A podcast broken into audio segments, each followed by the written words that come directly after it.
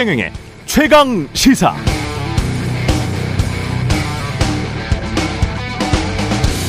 네, 그제지요. 산업부, 외교부 등 정부의 국장급 실무단이 부랴부랴 미국 출장길에 오르긴 했습니다만 이미 상하원을 통과해서 미국 대통령까지 사인해버린 인플레이션 감축 법안을 우리 정부가 지금 어떻게 바꿔놓을 수 있을까 의구심이 듭니다. 미국 현지에서만 생산하는 전기차에게 천만 원 정도의 보조금을 주는 미국 인플레이션 감축 법안의 주요 내용이 미국 언론에 등장하기 시작한 것은 현지 시각 7월 27일, 상원에서는 현지 시각 8월 7일 법안이 통과됐고 하원에서는 8월 12일 통과됐습니다. 그런데 낸시 펠로시 미국 하원 의장이 미 의회 대표단을 이끌고 한국에 방한한 시기 그리고 윤석열 대통령과 전화 통화를 한건 8월 4일이었단 말이죠. 무슨 뜻인지 이해되시죠? 그럼 두 가지 궁금증이 생길 수밖에 없습니다. 첫째, 윤석열 대통령이 낸시 펠로시와 전화 통화를 했을 때 8월 4일 관련 법안의 내용을 파악하고 이에 대한 우리 정부의 입장을 펠로시 의장에게 전달했을까? 두 번째는 2022년 대한민국 정도의 국가라면 미국 국회에서 벌어지고 있는 일을 사전에 모니터링해서 법안이 상원 통과되기 전에 대사관이나 코트라 등이 관련 정보 취합하고 정부가 미리부터 대응하는 시스템이 있어야 마땅한 것 아닌가 그런 의문이 듭니다. 정부는 7월 말부터 각종 채널을 통해서 한국의 입장을 설명했다고는 합니다만 정부의 능력은 이럴 때 과시하는 겁니다. 한미 동맹이 강고해졌다고 말하려면 이런 문제를 미리 해결해야 하는 것 아닌가요?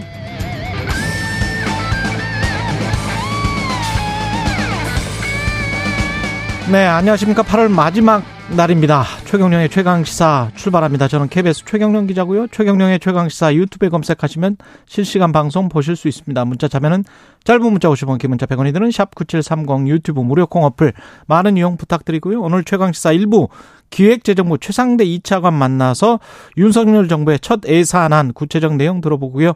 2부에서는 국민의힘 비대위원 전주혜 의원 연결합니다.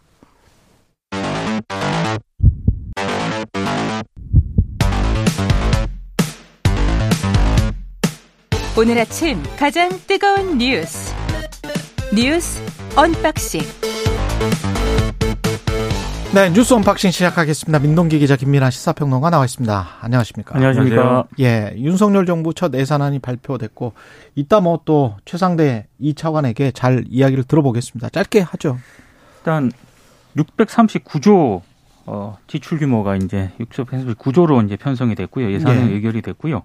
어, 올해 본 예산보다 5.2% 확대가 됐습니다. 어, 서민 뭐 약자 지원이라든가 미래 대비 투자에 집중해서 돈을 투입하겠다라고 이제 밝힌 건데 여러 가지 이제 자세한 내용은 이제 나중에 이제 인터뷰 때 하겠지만 언급을 했는데요. 예, 언론들이 몇 가지 이제 문제를 지적을 하고 있는데 언론해지죠. 네, 그거 한 몇 개만 좀 소개를 해드리면 예, 일단 공공임대주택 관련 예산 5조 6천억 이상이 삭감이 됐거든요. 공공임대 주택 관련해서 5조 이상이 6천억 이상이 삭감이 됐습니다. 5조 6천억 정도가 네. 삭감됐다. 근데 이제 이번에 폭우에 따른 침수로 반지하 집에서 일가족이 숨지는 사건이 발생을 하지 않았습니까? 그렇죠. 그래서 공공임대주택이 좀 확대가 돼야 되는 것 아니냐 이런 지적이 있었는데 음, 관련 예산은 25% 이상 줄어들었다. 이제 일부 언론들의 일의 지적이고요. 또 하나는 보건복지 고용 예산이 226조 6천억인데 올해보다 4.1% 증가하긴 했습니다만 내년 총 지출이 5.2%거든요. 예, 내년 총 지출보다 증가폭이 더 적습니다. 아, 이 보건복지 고용 예산 증가율이 총 지출 증가율보다 적었던 건 이명박 정부 첫 예산이었던 2009년 이후 처음이다.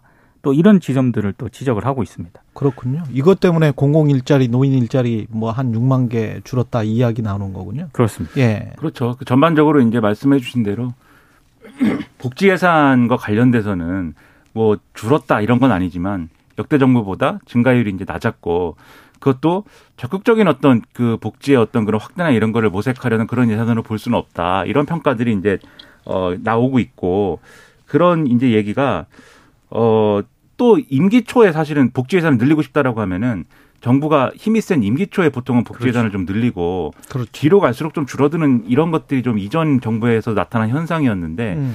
이번에는 초기부터 이제 복지 예산의 증가율이나 이런 것들을 이제 낮췄기 때문에 이후에는 더 줄어들 수밖에 없지 않겠느냐 이런 지적이 있거든요. 예. 그리고 예산의 취지를 아, 정부가 설명하기를 어, 서민과 사회적 약자를 지원하고 미래에 대한 투자에는 집중을 하지만 건전한 재정을 이 건전 재정을 또 이룩하는 그렇죠. 두 마리 토끼를 동시에 잡겠다라고 한 건데 건전 재정이 모토인 것 같아요. 그렇죠. 예. 그렇죠. 근데 앞서 이제 서민 지원, 뭐 사회적 약자 지원 이런 것이 퇴색된다 이런 지적이 있고 그러면 건전 재정은 확실히 한 것이냐 이 부분도 평가가 갈리는 것 같아요. 왜냐하면 오늘 어떤 신문을 보니까 어, 올해 두 차례 추경 예산을 더하면 그게 680조인데 이거랑 비교하면은 어, 올해 본 예산 어, 그 늘어나는 이제 639조 원이라는 숫자는 41조 원이 지금 감소한 그런 결과다라고 썼는데 이 얘기가 맞으려면 이 그래서 이제 이게 어 건전 재정이다라고 하려면 내년에 그럼 추경이 없어야죠 한 번도 그렇죠. 그게 전제가 돼야 되는데 예.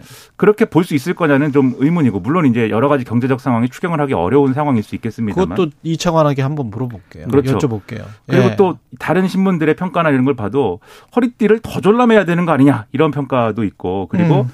줄었다고 줄어 이 줄였다고 하는 예산의 분야가 예를 들면 줄어들 수밖에 없는 뭐 코로나 대응 예산이라든지 이런 거를 줄여서 좀 이렇게 아, 구조조정했다고 하는 거 아니냐 이런 지적도 나오는 데다가 음. 또 세수 전망이 맞을 거냐에 대한 또 논란도 있어요. 그렇죠. 지금 이제 법인세나 이런 것들을 깎아주겠다고 했는데 그것도 제 저도 굉장히 궁금해요. 음. 그렇죠. 예. 그래서 이런 의문들의 오늘 시원한 답을 최경영의 최강 시사에서 들을 수가 있는가 상당한 관심입니다. 가장 중요한 것은 누구의 그 세금을 깎아주고 누구에게 더 지출하는가, 누구에게 더 공제해 주는가 이게 가장 중요하다고 봅니다. 결국에는 그렇죠. 예. 분배 문제지 않습니까? 예, 이게 뭐 전체 국민을 대상으로 한 예산 같지만 항목별로 자세히 이제 검토를 해보면 누구에게는 얼마 가고 누구에게는 덜 가고 누구 거는 줄이고 누구 거는 뭐 늘려주고 아니면 더 공제해주고 뭐 이런 것들이 있거든요.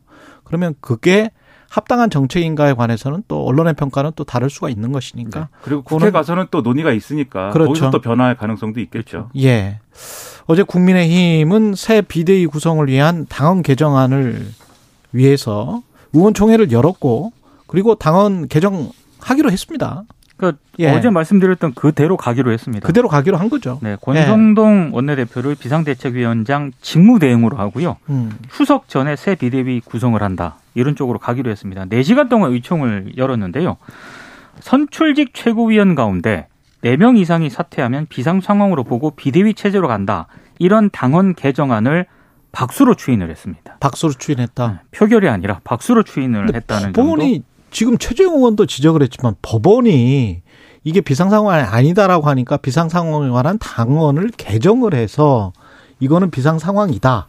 최고위원 4명이 사퇴했으니까 이게 법원에서 다시 받아들여질까요? 그러니까 지금 이준석 전 아니 이준석 대표가 또 가처분 이 비대위원들을 상대로 또 가처분 신청을 했잖아요. 예. 이게 이제 다음 달에 또 나오는데 뭐 변호사들 얘기를 좀 들어보니까 아마 좀 비슷하게 또 인용을 할 것이다라는 전망을 하시는 분들이 많은데 그럼 왜 선출직 최고위원 가운데 4명 이상이 사퇴하면 비상상으로 본다. 그래서 비대위 체제로 간다. 이걸 박수로 추인을 했느냐. 음. 지금 상황을 그냥 비상 상황으로 규정을 하기 위해서 이렇게 이제 규정을 넣은 것 같아요. 음. 아, 그러니까 지금 상황이 비상 상황이다. 뭐 이런 거를 좀 강조하기 위한 그런 차원으로 보이는데 지금 최고위원이 4명이 사퇴를 한 거죠. 사퇴를 한 상황이니까요. 그렇죠. 예. 그래서 어찌됐든 추석 전에 새 비대위를 꾸릴 예정인데 어제 의총에서도 일부 의원들이 이거는 법원 결정의 취지를 거스르는 것이다라고 문제 제기를 했고 또 하나는 또 권성동 원내대표가 사퇴를 해야 된다 이 음. 문제를 제기를 했는데 어쨌든 강행을 했기 때문에 이걸 뒤집지는 못했습니다. 아 근데 지금 어제 또 일부 언론들의 보도를 보니까 권성동 원내대표 사퇴론이 굉장히 많이 제기가 됐었는데 성일종 의원이 이 권 원내대표 조건부 사퇴 발언을 하면서 이게 약간 수그러들었다라고 하거든요. 예. 그러니까 성일종 의원이 권 원내대표가 새 비대위 출범 작업을 마무리하고 추석 전에 물러나겠다라고 했다.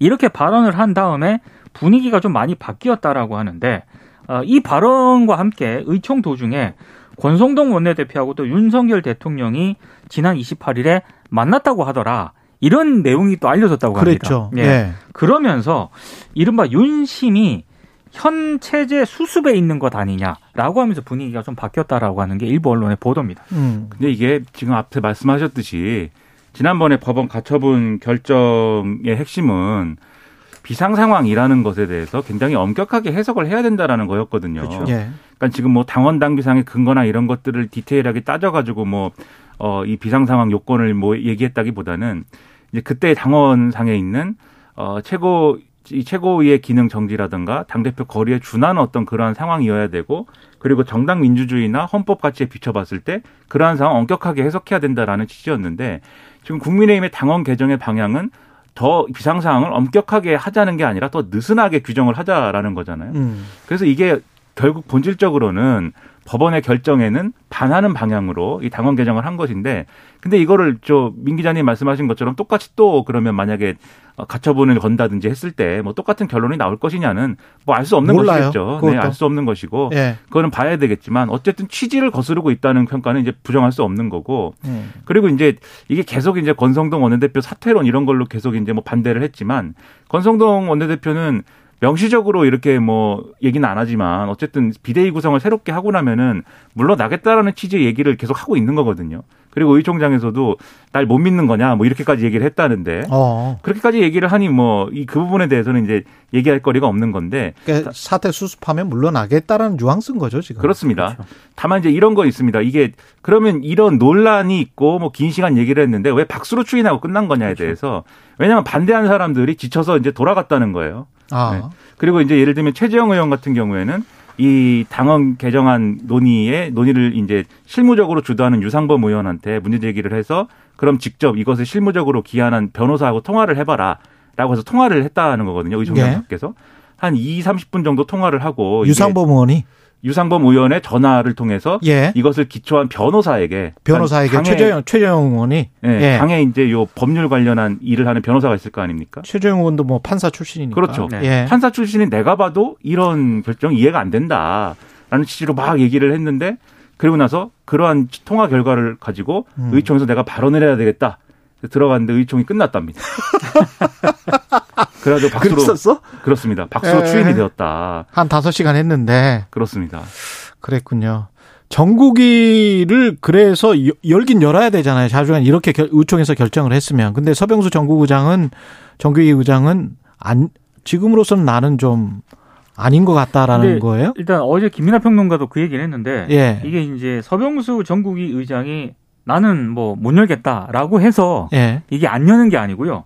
일단 상임정국이 4분의 1 이상의 위원이 소집을 요구하면은요. 아. 의장이 소집을 한다고 당연에 규정이 돼 있습니다. 소집한다라고 돼 있군요. 예. 근데 이제 이게 4분의 1 이상의 조건이 갖춰지면 소집을 해야 돼요. 근데 그럼에도 불구하고 서병수 의장의 입장은 자신의 생각은 여전히 변함이 없다. 그런데 만약에 상임정국위원 4분의 1 이상이 소집을 요구하면 열도록 되어 있는데 음. 오늘 입장 표명을 하겠다. 이렇게 어제 이제 이런 얘기를 했거든요. 예. 그러니까 아무래도 뭐 이게 조건이 갖춰졌을 때 아마 예. 서병수 의장이 입장을 오늘 밝힐 것으로 일단 예상이 되고 있습니다. 4분의 1 이상이 소집을 하면은 서병수 의장도 어쩔 수가 없겠는데. 그렇죠. 네. 발언은 이제 뭐 난 소집 안 한다라고 했으나 전국위는 열릴 것이고요. 그렇게 되면 이제 뭐, 어, 이 절차와 관련돼서는 비대위 구성과 관련돼서는 뭐 일사천리로 될 것이라고 예상이 되는데 다만 그렇게 했을 때 이후 상황을 누가 그 장담할 수 있겠는가는 지금 완전히 안갯 속이거든요. 예. 예를 들면 어쨌든 비대위로 넘어간, 넘어간다는 것은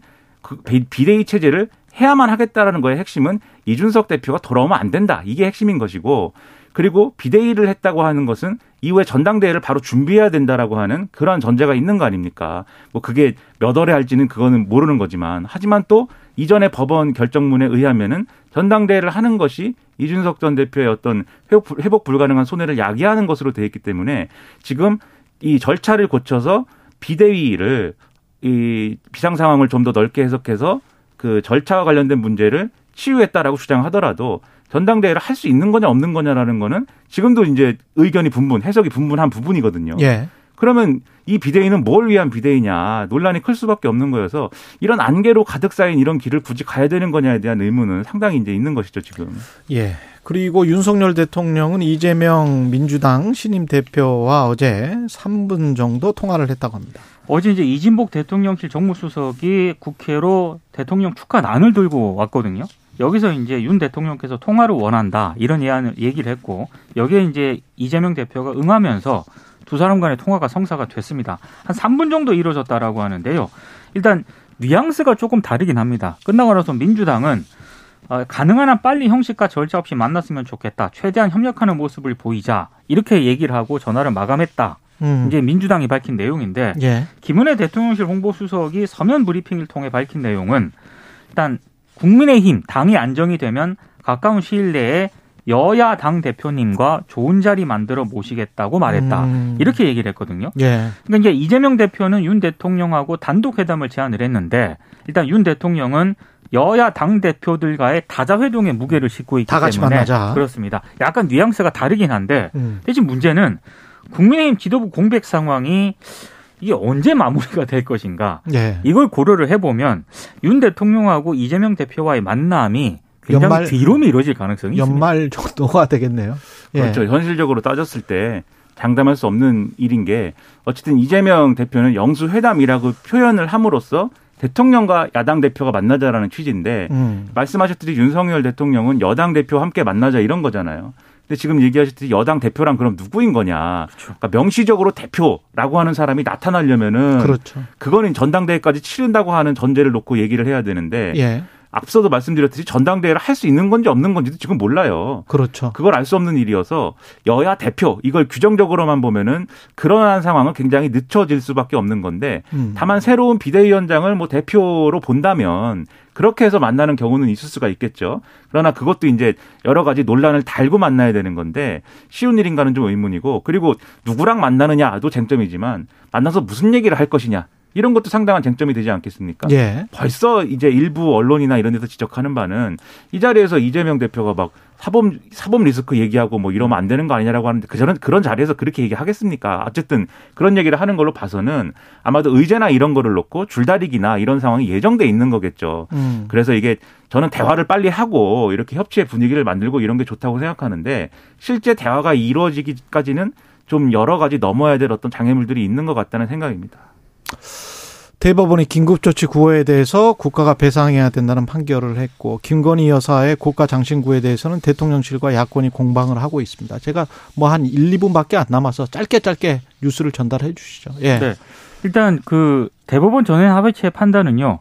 긴급조치 구호를 위반해서 옥살이를 한 피해자들에 대해서 국가가 배상 책임을 져야 한다는 겁니다. 이게 그전에는 박근혜 정부 때 대법원은 고도의 정치성을 띤 행위이기 때문에 정부의 배상 책임이 없다고 하는 게 7년 전의 판단이었거든요. 그렇죠. 근데 이걸 뒤집었습니다. 아, 일단 그런 점에서 굉장히 의미가 있긴 한데 다만 한 가지 좀 한계는요. 법관의 구체적인 고의 과실을 인정을 안 했거든요. 아, 그랬어요? 예, 이건 한계로 지적이 되고 있습니다. 음. 이번에 핵심 쟁점 가운데 하나가 긴급 조치를 발령한 박정희 전 대통령 그리고 긴급 조치에 기초해서 수사와 공소 제기를 한 수사 기관 유죄를 선고한 법관에게 고의 또는 과실이 있는지 여부였는, 여부였는데 요거는 구체적으로 고의 과실을 인정을 안 했습니다. 이건 한계로 또 지적이 되고 있습니다. 그러니까 그분들이 지연- 나중에 대법관도 되고 그러지 않았습니까? 그렇습니다. 그러니까 지연된 네. 정의는 정의가 아니다라는 말도 있었는데 지연되더라도 정의는 실현된다. 이걸 보여줘야 됩니다. 예. 그리고 김건희 여사 관련해서는 짧게 말씀을 좀 해주시죠. 그러니까 그 김건희 여사가 해외 순방 때 착용했다는 장신구가 재산 신고 내역에서 빠져 있다라고 하는 게 민주당이 제기한 의혹이었는데요. 음. 일단 윤재순 대통령실 총무비서관이 국회 운영위 전체 회의에서 일단 뭐라고 얘기를 했냐면은 보도는 봤다. 그런데 총무비서관실에서 신고했는지 그 부분은 검증되지 않았다라고 답을 했습니다. 음. 그런데 이게 나중에 대통령실에서 어떻게 해명을 했냐면은 그 세 건이었거든요. 예. 장신구가 문제가. 됐던 게세 거, 세, 세 개였는데 예. 두 점은 지인에게서 빌렸고 한 점은 구입을 했다. 이렇게 소상공인으로부터 구입을 했다라고 해명을 했는데 지인 누굴까요? 그러니까 이게 만약에 지인으로부터 빌렸다면 음. 사인에게 이익을 제공받은 것 아니냐라는 논란이 또 불거지고 있습니다. 예. 그러니까 여러모로 문제 제기는 필요하지만 또 너무 매달리지는 않았으면 하는 바람도 있습니다. 민주당에 대해서는. 그렇습니다. 뉴스 unboxing 민동기 기자 김민아 평론가였습니다. 고맙습니다. 고맙습니다. KBS 1라디오 최경영의 최강시사 듣고 계신 지금 시각 7시 39분입니다. 오늘 하루 이슈의 중심.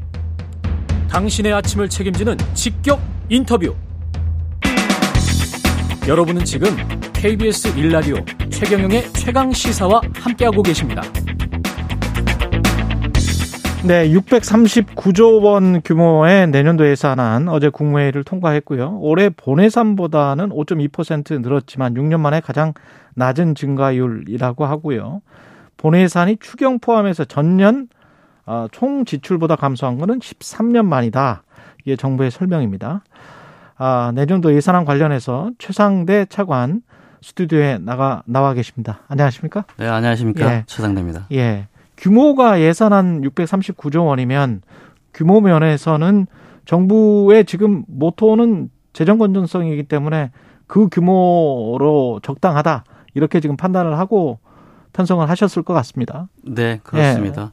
지금까지 평균 증가율이 한 뭐 8% 후반대였는데요. 예. 내년도 예산 증가율은 좀 전에 말씀하신 대로 5.2%, 어. 5% 초반대로 줄이고 규모도 현재 금년에 이제 2차 추경 기준으로 해가지고 한 680조 원 수준까지 육박했는데 그거 대비 한 40조 원 정도 감소된 639조 원이 되겠습니다. 예. 그래서 증가율 측면이라든지 규모 측면이라든지 건전재정 기조 쪽에 상당히 신경을 썼다 이해하시면 되겠습니다.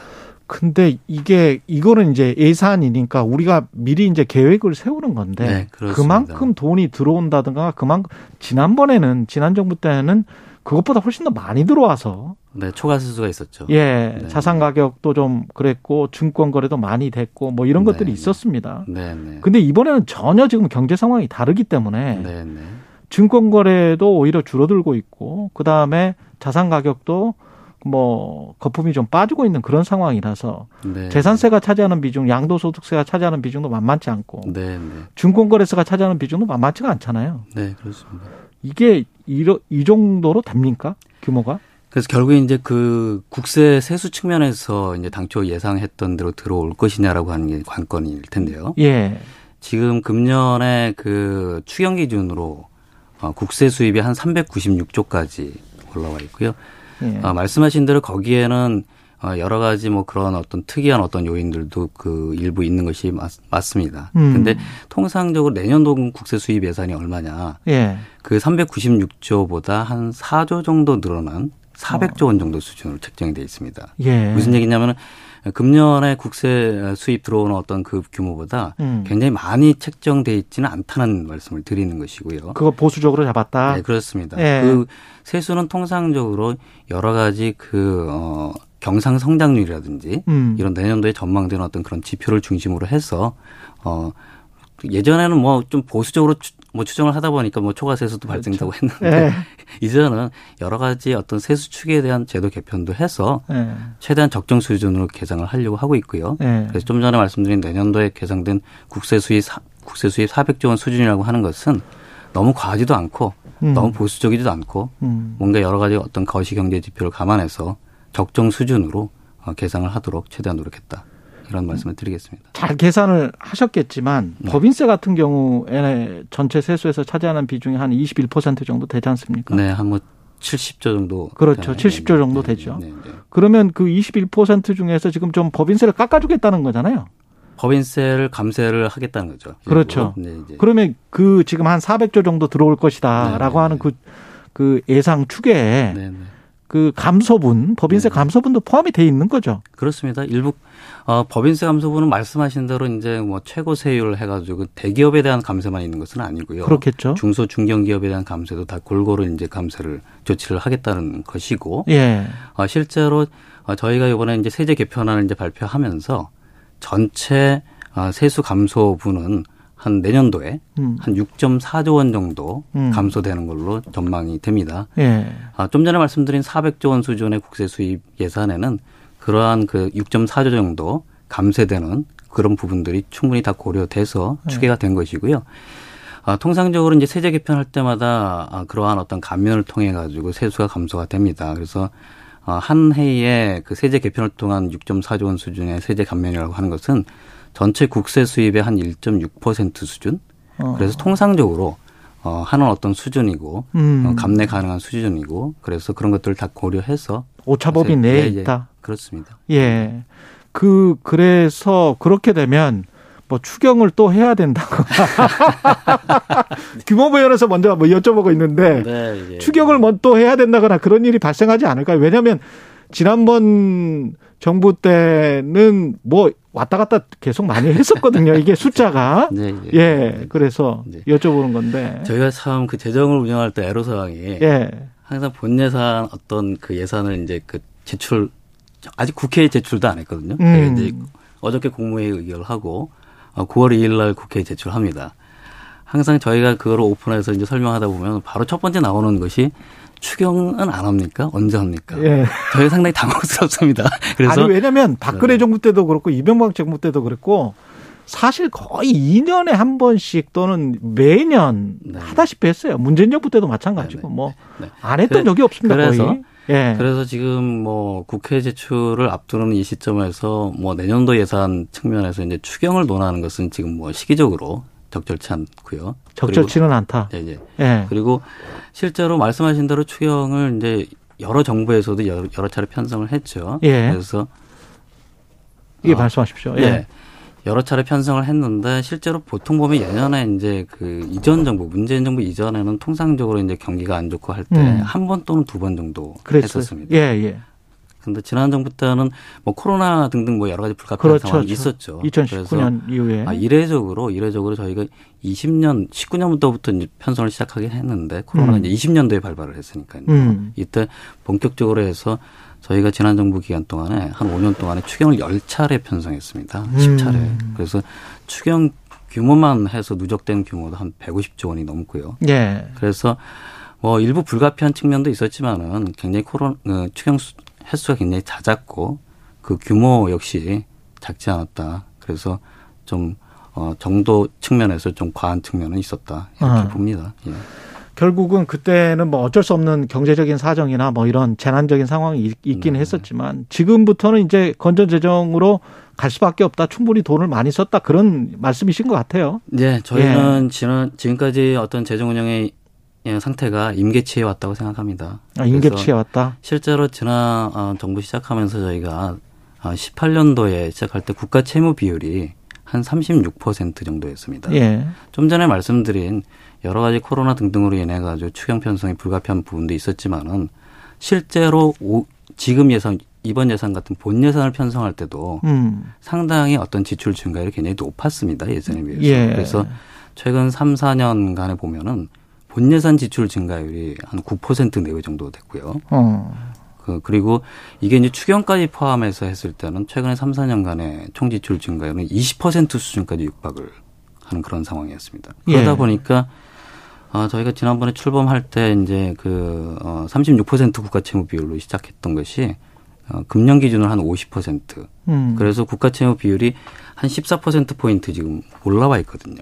예. 이거는 예전에 트렌드에 비춰 보면은 예전에 어 뭐 글로벌 금융위기가 있었던 어떤 2009년도 이런 정부에서도 음. 보통 이전 정부의 국가 채무 비율 인상폭의 평균은 5% 포인트 내외였습니다. 예. 근데 어 지난번에는 한 14% 포인트까지 올라갔고요. 근데 그건 전 세계적인 현상 아니었나요? 그 기간 동안? 전 세계적인 현상 코로나 상황은 전 세계적인 현상이었죠. 예. 그래서 어, 전 세계적인 어떤 그런 코로나 위기 극복을 위한 어떤 재정의 적극적인 역할 측면에서 다른 나라와 같이 예. 저희도 이제 그 나름대로 이제 대응을 했던 것이고요. 그렇죠. 근데 어, 추경 측면에서도 여러 가지 약간 좀 과한 측면이 좀 일부 있었던 부분들이 음. 아마 기억하시는 것이 저희가 그 여러 차례 추경의 어떤 시발점은 20년도에 예. 코로나가 발발하고 나서 2차 추경을 하는 그 전국민 재난 지원 예, 예. 그 부분이었습니다. 예. 그래서 아, 사실은 뭐 전국민 재난 지원을 할 거냐 음. 아니면 고소득층을 제외하는 어떤 지원을 그렇죠. 할 거냐 여러 70% 가지 80% 이야기 예, 많이 예, 왔었죠. 예. 예. 입장 차이가 상당히 있었죠. 예. 그렇지만은 그 당시에 어떤 4월의 총선이라든가 어떤 정치적 이벤트라든지 이런 음. 여러 가지 어떤 어, 관계되면서 어, 전국민 재난 지원금으로 갔고 음. 그 부분이 그러한 이슈들이 그 이후에도 계속 어, 재난지원금 측면에서 전 국민을 다 지원하는 것이 맞느냐 음. 아니면 고소득층을 제외해서 적정한 수준을 가는 것이 맞느냐라고 하는 부분들에 대한 논쟁이 계속 있었고 예. 상대적으로 기억하실지 모르겠지만은 작년에 21년도 음. 2차 추경할 때는 또다시 재난지원금에 대한 어떤 논란이 있었습니다. 그렇죠. 그때 역시 전 국민 재난지원과 고소득층을 제외한 어떤 재난지원에 대한 아, 논란이 있었습니다. 20년도의 2차 추경과는 달리 예. 작년에 2차 추경 때는 고소득층을 제외하고 네. 소득 하위 80%를 기준으로 해서 재난지원금을 주는 쪽으로 어, 정부안도 제출됐고 국회에서도 그렇게 최종적으로 확정이 됐죠. 알겠습니다. 그 내용을 이제 규모는 충분히 살펴봤고 네. 내용에서 핵심적인 내용은 그건 것 같아요. 공공임대주택이랄지 네. 공공일자리 감소 부분이랄지 한 6만 개 네. 감소됐는데 그게 다 거의 대부분은 이제 노인 일자리일 텐데 네, 네. 이런 것들이 민간에서 정부가 생각하는 것처럼 자율적으로 투자를 해서 일자리가 증가되겠느냐 그거는 그야말로 시장 자율인데 네, 네. 네. 그게 그러면은 공공임대주택이랄지 이런 것들에 대한 지출이 이렇게 적어지면 오히려 어려운 분들이 더 어려워지지 않나 그런 걱정이 좀 있는 것 같네요. 네, 그런 걱정들이 예. 많으신 것 같습니다. 예. 어, 일자리라든지 아니면 공공임대주택 관련해서 조금 말씀을 드리자면은 어, 일자리는 저희가 이제 그동안에 재정이 직접적으로 이제 채용을 해가지고 지원하는 직접 일자리 음. 이런 부분들에 대한 어떤 필요성도 많이 논의됐지만은 문제점에 대한 지적도 많이 있었습니다. 뭐 예. 질안 좋은 일자리 뭐 말씀하신 대로 그 직접 일자리 대부분은 이제 그 어르신들 일자리죠. 그렇죠. 그래서 예.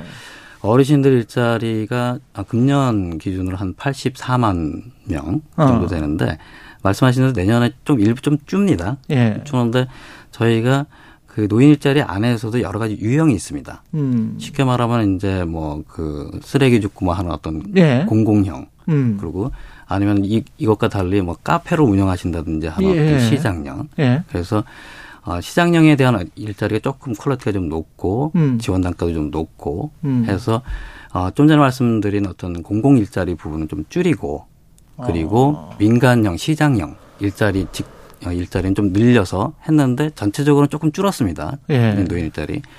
아, 그렇지만 노인 일자리, 노인분들에 대한 어떤 지원 부분들은 이런 직접적인 일자리뿐만 아니고 여러 가지 기초연금 지원이라든지 예. 그리고 이런 직접 일자리 부분으로. 쪽, 직접 일자리 좀 주는 부분들에 대한 보완 장치로 아, 실제로 어르신들이 민간 쪽에서 고용을 할때 음. 간접적으로 고용 장려금을 주는 그런 지원 예산은 한 5만 명 정도를 늘려서 예. 직접 일자리에서 좀 줄어드는 부분들을 좀 커버를 하는 쪽으로 노력을 했고요. 공공 임대주택 네. 관련해서는 어, 말씀하신 대로 여러 가지 그 줄어드는 어떤 요인이 좀 있습니다. 음. 공공 전세 관련해서 한시 사업이 종료된다든지 시간이 뭐한 예, 20초밖에 예. 안 남았습니다. 예. 예. 이제 이제 네. 여기에서 마무리 지어야 될 것 같고요. 아유, 사- 사실은 뭐 질문들이 좀 많았는데. 죄송합니다. 여기서 마치겠습니다. 예. 기획재정부 최상대 이차관이었습니다. 고맙습니다. 예, 감사합니다. 예. 예.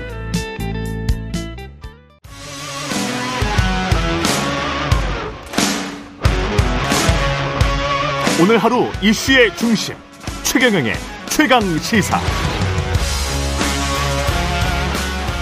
네, 어제 국민의힘 우총에서 새 비대위 출범을 추인했습니다. 비대위 위원 중 한 분인 전주혜 의원 전화 연결돼 있습니다. 안녕하세요. 예, 안녕하세요. 반갑습니다. 예, 반갑습니다. 어제도 한 5시간 동안 진행이 된것 네. 같은데 아주 긴 시간이었고 박수로 추인을 했습니다. 새 비대위 네. 구성을 하겠다는 거죠? 새 비위, 비대위 이제 구성보다는 당원당규 개정안이 어제 안건으로 상정이 됐고요. 예. 예, 그 당원당규 개정안에 대한 예, 이런 추진을, 추인을 어제 의총에서 받았습니다. 음, 당원 당규 개정은 어떻게 네. 된 건지 좀 설명을 해 주십시오. 예. 그러니까 지난 26일 이제 법원의 가처분 결정으로 인한 당의 혼란을 최소화할 수가 있, 최소화할 필요가 있습니다. 예. 아, 그래서 이제 이를 위해서는 우선적으로 그 이제 좀 지적된 그 법원에서 좀 지적된 그런 부분에 대해서 좀 적절하게 또한 또 미비한 부분이 있기 때문에 어 이러한 그 당원당규 개정을 통해서 새로운 그 비대위를 좀 출범시키겠다. 이제 이것이 지난 27일 의원총회에서 나왔던 그런 총이고요. 그렇죠. 이제 이를 위해서 이제 어제 당원당규 개정이 있었고 음. 어, 당연한 개정에 대한 추인이 있었고 그렇게 되면 이 개정안을 가지고 새로운 그 비대위 출범을 위해서 어, 빠른 시일 내에 이제 전국 그 상임 전국위원회와 이제 전국위원회 이런 통과를 음. 좀 해야 해야죠. 되는 그런 과정이 남은 것이죠. 예, 예, 의원총회 그래서 열어서 그것이 예. 원만하게 통과가 된다고 하면 새로운 그 당원 당규에 따라서 새로운 비대위를 어, 출범 좀 할 예정입니다. 저희는 좀 이것을 빠른 시일 내에 가급적이면 추석 전까지 이러한 그 당원 당규 개정 통과와 새로운 비대위 출범을 목표로 하고 있습니다. 이것이 현재 나타나고 있는 당의 혼란을 최소화하기 위해서 불가피한 그런 부분이 있는 것이죠. 추석 전까지. 근데 네. 그렇게 됐을 때 또 만약에 이준석 전 당대표가 가처분 신청을 하고 그렇게 되면 최재형 의원도 그런 걱정인데 당원 당규 개정해서 이렇게 네. 비대위 구성하는 게 법원에서 또 어떻게 받아들여질까 받아들여지기 어렵다 이렇게 지금 이야기했다는 거잖아요. 그런 의견은 이제 극히 일부 일부다. 의원이 하고 있는 것이고요. 예. 어, 이번에 이제 이루어진 당원 당규 개정에서는 어, 특히 그 비대위의 어, 설치와 관련해서 요건을 조금 더 매우 구체성을 강화를 했고요. 음. 어, 그 다음에 그 재량의 여지를 좀 최소화했습니다. 어, 그래서 저희로서는 어, 그 앞으로 뭐 좀 예상되는 이러한 또 새로운 가처분에 대비해서 또 꼼꼼히 절차적 그리고 어, 실체적 요건을 좀 다듬었다. 좀 그런 말씀을 드리고 싶습니다. 네, 구체적으로 했기 때문에 그 조항 네. 그대로 다 지키면은 별다른 문제가 없을 것이다 그런 말씀이시네요. 네, 그렇게 예. 보고 있습니다. 그리고 이것이 어, 이, 이번에 이제 이루어진 당원 당규가 뭐 누구를 뭐 배척하고자 하는 뭐 그런 것은 아닙니다. 왜냐하면은 그 동안에는 어 이러한 그 당의 어떤 그런 뭐 지도 체제 변화나 이런 것에 대해서 법적인 이슈가 안 됐기 때문에 그냥 넘어갔던 것이고요. 이번에 이제 그 법원에서 지적을 하고 보니까 저희가 스스로 보기에도 미비한 부분이 많이 보였고, 음. 그리고 또 모호한 그런 부분, 뭐 예를 들어서, 어, 최고의 기능 상실이다. 기상 예. 상황이다. 이것은 굉장히 모호한 규정이거든요. 모, 모하죠. 예. 예, 그래서 이제 그런 개념 자체의 추상성 때문에 음. 어 이러한 또 어, 법원의 판단이 그 내려진 부분도 있기 때문에 저희가 뭐 이번 기회에 앞으로 어 있을 그런 그 지도 체제나 뭐 여러 가지 면을 봤을 때 좀 구체성을 더 강화한 것이고 이것이 계속해서 정말 뭐 5년, 10년 계속해서 이러한 그 당원 이 좀 실시될 수 있도록 그렇게 누구를 타겟팅한 것은 아니라는 말씀을 드리고요. 여러 가지 어, 변수나 앞으로 있을 또 이 개정으로 인해서 나올 뭐 여러 가지 부작용까지 다 여러 의견을 다 수렴해서 어, 만들었다는 것이죠. 법적인 문제 때문에 누구를 배척하고자 누구를 타겟팅하고자 이 말씀을 두 번이나 하시는데 네. 그러나 이제 정치적으로 봤을 때는 외견상 국민들이 보기에는 네. 이준석 전 당대표를 제외시키고자 뭐 이런 이런 어떤 질문 물음이 나올 수밖에 없을 것 같은데요.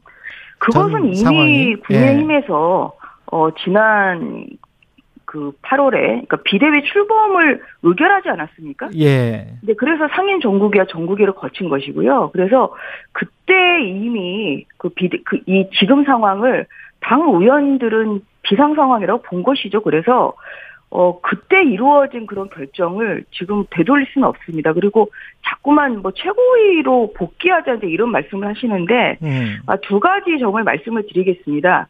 어, 지난 27일, 그 지난 토요일에 있었던 의원총회에서 5시간 넘게 과연 그러면 이 가처분 결정에 따라서 어떻게 할 것이냐. 두 가지 방안이 있죠. 어, 계속 그냥 그래도 비대위 체제로 갈 것이냐. 아니면 최고위로 그럼 복원을 할 것이냐.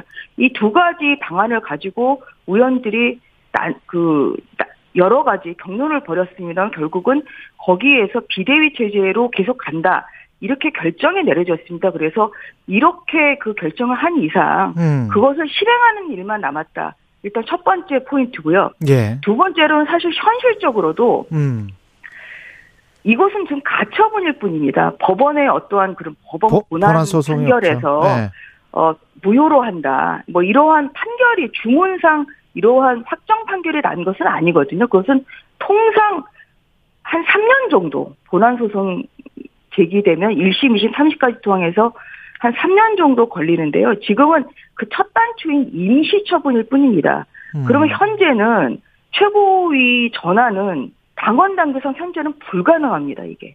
예. 저희가 어, 이번에 법원에서도 뭐 그런 부분을 지적했습니다만 당원 당규에 기반해서 어떠한 그런 당의 운영을 해야 되는 것이지 당원 당규를 뛰어넘어서 저희가 당을 운영할 수는 없는 것이죠. 그래서 음. 현재 당원 당규상 최고위로 지금 전환하는 것은 현재는 불가능합니다. 단 하나의 방법은 법원에서 비리의 전환이 무효라는 이런 확정 본안 판결이 나오는 것이죠. 그런데 아직 이 본안 소송은 첫 기일도 아직 지정이 되지 않은 상태입니다. 네. 아, 그렇기 때문에 저희로서는 어, 현 당원 당규 그리고 또한 그 가처분의 이런 성격으로 봤을 때 이것은 어, 지난 8월에 있었던 의원총회에서 비대위로 출범을 하자 이렇게 의결을 했기 때문에 예. 그러한 면에서 어, 다시 한번 이 입장을 재확인했고 현재로서는 그 방법이 가장 그래도 이 좀 어려움을 극복할 수 있는 방법이라 생각하고 빠른 당원 당규 개정을 통해서 새로운 비대위를 출범하자 이렇게 저희가 결- 총의를 모았던 것입니다. 일부 중진 의원들의 의견이 다른 건 뭐 윤상현 의원 같은 경우에 탈, 탈법 뭐 막장 드라마 그런 이야기를 하고 아까 그 말씀하신 최고위가 낫다 이거는 이제 안철수 의원의 발언을 인용하신 것 같은데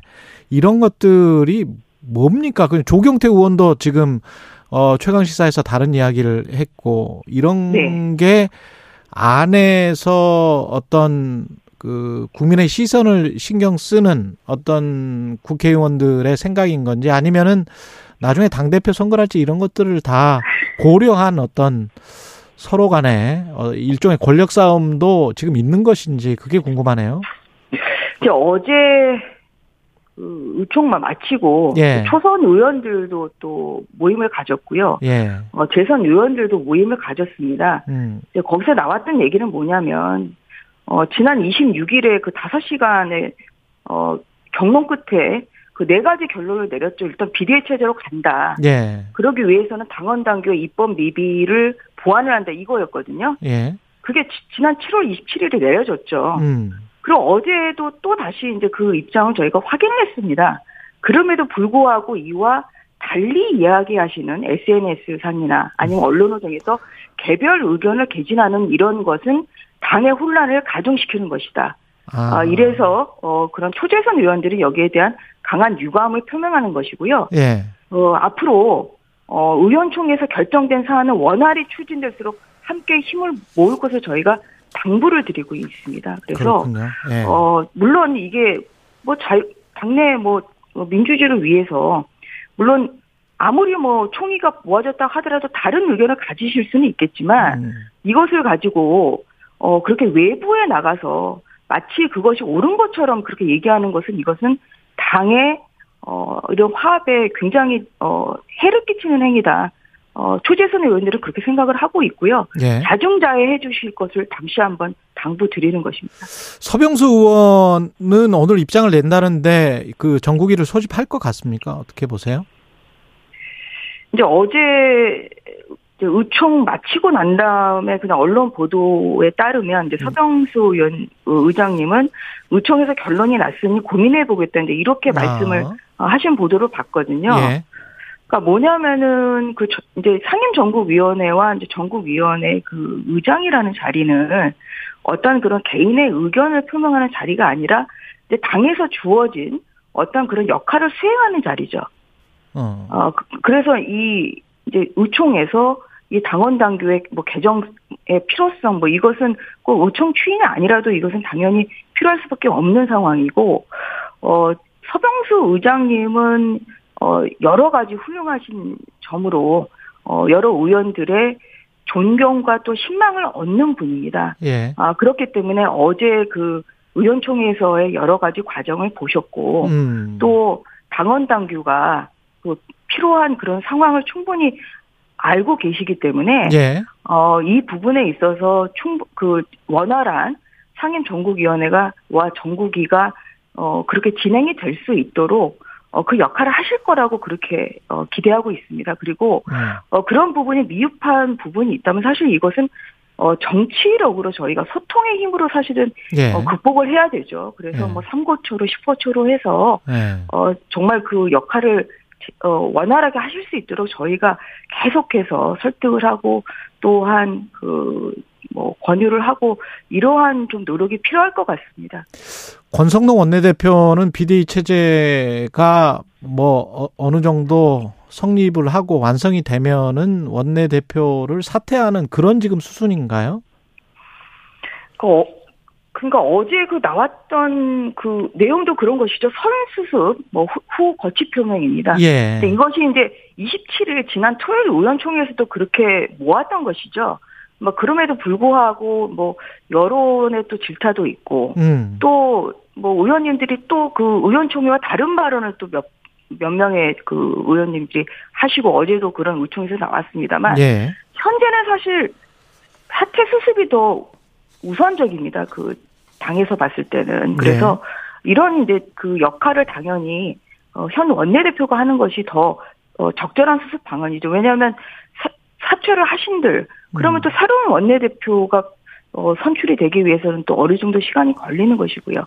어, 그런 면에서 어, 저희가 뭐 가급적인 빠른 시일 내에 어, 원하는 것은 이제 추석 전까지인데요. 음. 어, 그 추석 전까지 한 10일 정도의 시간밖에 안 남았기 때문에 예. 이 사태를 빨리 수습하기 위해서는 현재 그 원내대표가 수습을 하시는 것이 낫겠다. 어제 어, 다시 한번 이러한 입장을 어, 의원들이 확인을 했고 어, 또 이 수습을 제대로 좀 하실 수 있는 그런 분위기를 조성해 줄 필요가 있습니다. 그래서 어, 여기에 대해서 다시 한번 그 뭐 사퇴를 또 운운하는 이러한 얘기를 진짜 당내 의원들이 한다고 하면 어. 어, 이것은 저는 해당 행위라고 생각합니다. 그래서 뭐 열흘 정도의 기간을 어, 국민들과 또한 당원들이 좀 주시기를 저는 그 요청을 드리는 것이고요. 예. 이 사퇴수 빨리 하고 본인이 거취 표명을 현명하게 하실 것이라고 어, 그렇게 생각을 하고 있고 어제도 그런 면에서 의원들이 다시 한번 이 부분에 있어서 어, 재확인을 했습니다. 그리고 아까 말씀하신 그 어. 예, 이 당원 당규는 예. 어, 가장 이제 저 언론에 많이 나오는 것은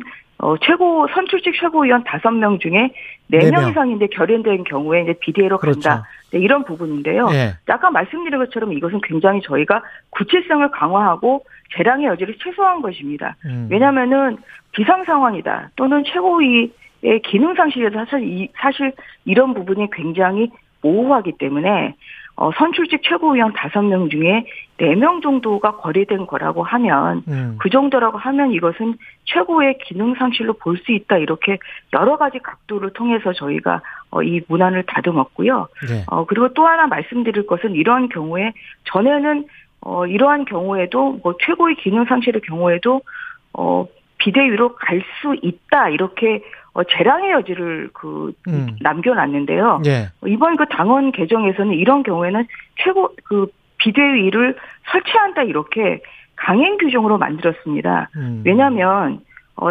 어, 이, 이 예를 들어서 당 대표와 최고위원들이 정말 반목이 너무 심해서 그 중에 그 최고 선출직 최고위원 4명 이상이 사퇴를 하게 된다면 정말 이것은 당의 비상 상황이거든요. 예. 또한 당의 당 대표 리더십이 굉장히 손상이 되는 상황이고요. 예. 그런데 전에는 이러한 경우에도 당 대표가 어, 마음 먹기에 따라서는 뭐 최고위원을 또 전국위원회를 통해서 보완을 할 수 있고 음. 아니면 비대위로 갈 수 있고 알겠습니다. 이게 당 대표의 마음에 따라서 이렇게 결정될 수 있는 부분이었기 때문에 예, 예. 이런 부분은 저희가 어 더욱 더 이제 강행 규정으로 함으로써 당 대표 권한에 대한 통제권을 또한 강화를 하고 음. 또 당내 민주주의를 강화하는 이런 방안으로 저희가 이번에 어 비대위 구성 요건을 조금 더 세심하게 다듬었다 어, 이런 말씀을 드리고 싶습니다. 예. 국민의힘 전주의 비대위원이었습니다. 고맙습니다.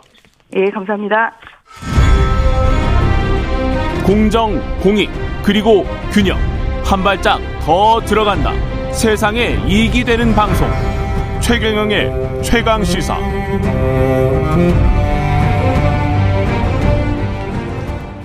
네, 정부가 경제 활성화를 위해서 기업인의 법 위반에 부과하는 형사처벌 조항을 바꾸는 작업을 추진하기로 했습니다. 정부의 규제 개혁 방향인데 지나치게 친기업이다, 친대기업이다, 뭐 이런 비판도 나오고 있습니다. 박문규 국무조정실장 전화로 연결돼 있습니다. 안녕하세요. 네, 안녕하세요. 예. 이게 지금 굉장히 많더라고요. 앞으로 바꾸기로 한 것들. 근데 이제 법을 바꾸는 겁니까? 아니면 시행령이나 뭐 이런 거를 바꾸는 겁니까? 네, 그게 뭐, 저 법, 법 개정도 물론 있고요. 예. 근데 저희 저희가 중점을 두는 거는 정부가 바로 할 수 있는 시행령 개정 사항이 오히려 더 많습니다. 아, 그래서 이제 규제 혁신 전략 회의에서 대통령 주재로 열렸었습니다. 26일에. 네, 그렇습니다. 그래서 기업인의 법 위반에 대해서 부과하는 경제 형벌 규정 이거를 좀 고치겠다는 건데 어떻게 고치는 건지 좀 먼저 설명을 해 주십시오. 네.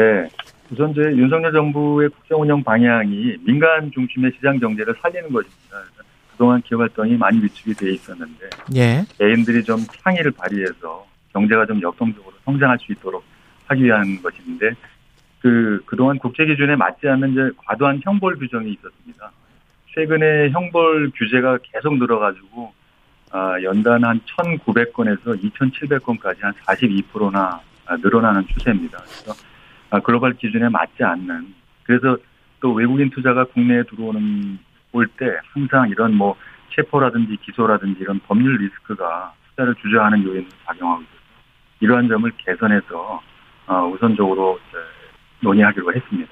구체적으로 어떤 조항들인가요? 어떤 시행령을 어떻게 고친다는 건지 좀 예시를 들어서 설명을 해주시면. 네 네. 예. 우선 그 이제 경 그 형벌 제도 형벌에 문제를 일으킨 형벌의 정도하고 예. 그 침해되는 그 법적인 이익, 그 법규가 달성하려 하는 목표 이거를 비교를 하는 거죠. 그래서 그 정도가 비례에 맞지 않는 거, 그냥 무조건 그 징역형보다는 경제 제재가 더 효과적일 수 있는 경우가 있거든요. 경제 제재로도 입법 목적이 달성이 가능한 경우, 이런 경우는 징역형보다는 이런 그 행정 제재, 과태료라든지 경제적인 제재로 전환하고자 하는 거. 단순한 행정 위반인데도 형벌을 부과하게 되면 이게 이제 아, 전과자를 양상하게 됩니다. 그래서 이런 네. 경우는 과태료로 전환하면 그냥 행정 제재에 해당이 되게 되는 거죠. 또 비례적으로 볼 때 처벌이 과도한 경우에는 이제 형량을 조정을 해서 또 글로벌 이런 기준에 맞도록 그렇게 고쳐 나가 나가고자 하는 것입니다. 근데 이게 지금 계속 말씀하시는 게 모호하고 추상적이어서 제가 한번 예를 들어볼게요. 가령 네. 네.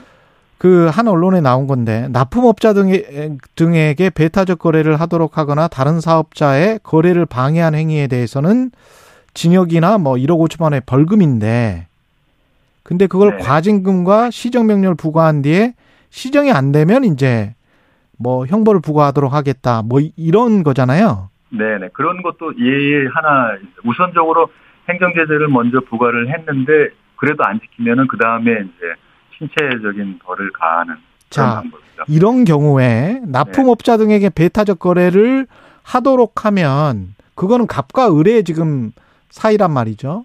근데 갑이 경제적으로 이미 시장에서 아주 갑적인 지위를 가지고 있는 상황에서 여기에서 형벌 부과를 안 하고 과징금 정도와 시정명령을 먼저 해주고 일종의 을의 입장에서 봤을 때는 그냥 봐주고 넘어가는 거면 음. 계속. 계속 납품업자가 배타적 거래를 강요할 수 있는 그런 여건이 만들어지는 거 아닙니까? 이게 이제 건건이 예. 아 이게 뭐 너무 이게 봐주는 거 아니냐 이렇게 생각할 수 있, 있습니다만은 이제 그런 것들이 다른 나라나 국제적인 기준에 비해서 우리나라만 좀 과도하게 되느냐 안 되느냐 이런 거를 좀 찾아보겠다는 거죠. 그래서 이런 국제적으로 비교해 볼때 우리나라가 좀 과중하게 특히 이제 징역형이나 신체에 가하는 벌을 과중하게 하는 것 그것을 정비하겠다는 겁니다. 그래서 어, 이런 다른 나라나 이런 사례에 비추어서 비례가 맞지 않는 것 그런 것들을 좀 어, 고쳐 나가고 다른 나라를 말씀을 하셨기 때문에 제가 한 가지 사례를 들어볼게요. 이거는 뭐 진역이나 뭐 형벌이나 과태료와 관련되는 거는 아닙니다만은 지금 반도체를 포함해서 신소재 관련해서 화학물질이 공기 중으로 자우량한 나가고 있잖아요. 공장 굴뚝에서. 네. 그런데 새로운 새로운 화학 물질이 뭐 몇천 가지 정도가 새롭게 이제 조합이 돼서 나갈 텐데 1년에도. 근데 그게 어떤 화학 물질인지 우리나라 국민들은 알 수가 없단 말이죠. 네네. 근데 미국 텍사스주 같은 경우는 지역사회 알 권리법에 따라서 미국 환경청이 정한 기준치 이상의 유해 화학 물질을 보관하고 있는 기업은 이거를 매년 소방서 등에 제출을 해야 되고 일반 시민이 관련자를 요청할 경우에는 해당 정보를 공개하도록 명시하고 있어요. 네네. 텍사스주 같은 경우는 이제 삼성전자가 반도체 공장이 거기에 있습니다. 근데 한국 같은 경우는 한국에서 수원에 있는 삼성전자 반도체 공장에게 어떤 화학 물질이 지금 공기중으로 나가고 있냐고 물어보면 그건 영업 비밀이에요. 한국의 네. 관련법은 화학물질 규제법 관련된 거는 그거는 그렇게 되면은 삼성전자는 한국에서는 훨씬 더 지역사회 알 권리를 지금 그 알려주지 않고 그냥 계속 영업을 하고 그게 영업 비밀이라고 가고 있는 건데. 그렇게 하다 보니까 예. 우리나라의 어떤 여러 가지 규제에 관련된 법 조항은 전 세계에서 제일 강한 조항으로만 구성이 되어 있습니다. 알 권리가 이런 없는데. 나라에는 이런 강한 게 있고 이런 나라에 A, B, C, D 다 강한 게 있으면 다 선택적으로 다 강한 것만 하게 되어 있는 거죠. 그래서 전체적으로 봐서 예. 이렇게 국제적인 기준에 봐서 이게 비례에 맞게 이렇게 고쳐보겠다 하는 것입니다. 그러니까 비- 그 비례에 맞게라는 게 그러니까 특정하는 거 어떤 한 사례를 갖다 놓으면은 아 이거는 더 약하지 않느냐 이렇게 놓으면은 A 국가의 경우에 제일 강한 거를 우리나라에 규정하게 되고 B 국가의 제일 강한 걸 규정할 수밖에 없지 않습니까? 그러니까 예. 전체적으로 봐서 전체적으로 이렇게 균형을 가지고 그, 그렇게 해도 인체의 위, 위해성이나 이런 것들에 에, 큰 장애가 없, 없는 그런 범위 내에서 이걸 합리화하게 하고자 하는 것이지 어. 이거를 case case by case 해서 다 풀어줘 가지고는 그게 얘기가 안 되는 거죠. 이게 그렇게 하면은 지금 말씀하신 대로 기업이 투자를 하고 경제가 활성화가 될까요? 우선 아, 이러한 그 신체에 과하는 형벌이 과해서 기업인들의 투자를 위축하게 하고 예. 이런 활력을 저하하는 그런 요소를 에, 고쳐나가. 이번에 이제 한 32개 항목을 시작을 해서 계속해서 여러 가지 이제 에, 있는 그 형벌 조항을 점검을 하면서 2차, 3차로 계속 어, 개선을 해 나가도록 하겠습니다. 앵커님도 잘 아시다시피 그 입찰 담합 규제 같은 거 하는 경우 어, 대표자를 형벌을 처하게 되면 사람만 바꿔가지고 또 다른 바지 사장. 어, 예, 예. 또 다 입찰에 참여하고 이런 거 잘 알지 않습니까? 예, 예, 예. 그런 신체적인 그 규제보다는 경제적인 규제를 더 가하는 게 그 훨씬 더 효과적일 수가 있는 것이죠. 그럼 경제적인 규제 규모는 어느 정도가 되는 거예요? 그러니까 가령 그러니까 과태료나 뭐 이런 게뭐 1억 정도다 그러면은 일반 대기업들은 뭐 별 상관도 안 할 것 같은데 제 생각에. 음, 그러니까 그거야 그 그게 이제 형법 이제 위반되는 정도에 따라서 비례해서 어, 부과하게 되겠죠. 과태료라고 해서 형벌보다 그 금액이 적거나 그렇게 되는 건 아니고요. 예. 예, 그것은 그 침해되는 어떤 잘못을 했는지 어떤 위반을 했는지에 따라서 결정되는 것이니까요. 네, 그렇게 보시면 되겠습니다. 그, 그 중에서 이게 그 뭐 친기업, 대기업 특혜가 아니다. 진짜 일반 국민에게 도움이 된다. 이렇게 규제 혁신을 하면 굉장히 좋다. 이렇게 좀 소개하실 만한 거는 혹시 없을까요? 그게 이제 법무부를 중심으로 해서 예. 아, 이번에 이제 그, 그 32개의 개선 사례를 발표를 했고요. 예. 아, 제가 아주 그 개별 케이스로 그 사례를 갖고 있지는 않지만은 음. 아, 말씀드린 대로 이제 그 이제 그, 그 건축을 할때 아, 그 신고를 하고 어, 건축을 해야 되는데 신고 이제 허가가 나지 않는 상태에서 신고서만 제출하고 이제 건축이 이루어진 경우에도 지금은 아, 징역 1년 내 처하도록 되어 있습니다. 예. 그런 경우에 우선 사업을 취소를 하고 아, 그렇게 해서 이 이거를 보정하는 게 더 효과적이다. 그런 경우 경우에도 아, 징역형을 과하는 건 과하다라고 해서 어, 그런 것을 고쳐 나가는 게 하나의 사례라고 말씀드리겠습니다. 소비자들 입장에서 대형마트 의무 휴업 폐지 같은 경우는 이거는 규제입니까? 어떻게 돼야 되나요? 지금 대형마트 규제는 이제 세 가지인데요. 예. 한 달에 두 번씩 휴일날 영업을 그렇죠. 이제 하지 않는 것 예. 그리고 12시부터 오전 10시까지 야간 영업 규제 또 야간 영업 규제를 하는 동안에 이제 그 택배를 하지 못하도록 하는 그 택배 규제 이 세 가지의 규제가 있습니다. 예. 아, 그래서 저희가 이제 규제 그 심판부를 구성해서 민간으로 그뭐 청문 절차 같은 public hearing 같은 청문 절차를 구성해서 일차적으로 그 이해 당사자의 그 의견을 들어봤습니다. 아 그동안 이제 그 코로나 기간 동안에 소상공인이 그 많은 어려움을 겪고 있었는데 이제 조금 나아지려고 하니까 또 영업 규제를 풀어가지고 소상공인 마켓 쉐어를 점점 더 어렵게 하는 거 아니냐 네. 그런 지적도 있었고 또 소비자 입장에서는 이게 너무 불편하다. 예, 가가지고 쇼핑을 좀 어, 자유롭게 할 수 있도록 해달라 그런 양측의 의견이 팽팽해서 음. 이것들은 조금 더 저희가 양 그 대형마트하고 소양 소상공인이 서로 상생해 나갈 수 있는 교집합의 부분이 있다고 생각합니다. 또 음. 그런 의견들을 에, 지금 어, 논의를 하고 있고요. 그래서 서로 어, 상생할 수 있는 바- 방안을 찾아서 합의하에 이런 그 영업시간 규제를 어, 전, 그 단계적으로 해소해 나가는 방안을 차, 어, 찾기로 하고 그런 수기 과정을 거치기로 했, 했습니다.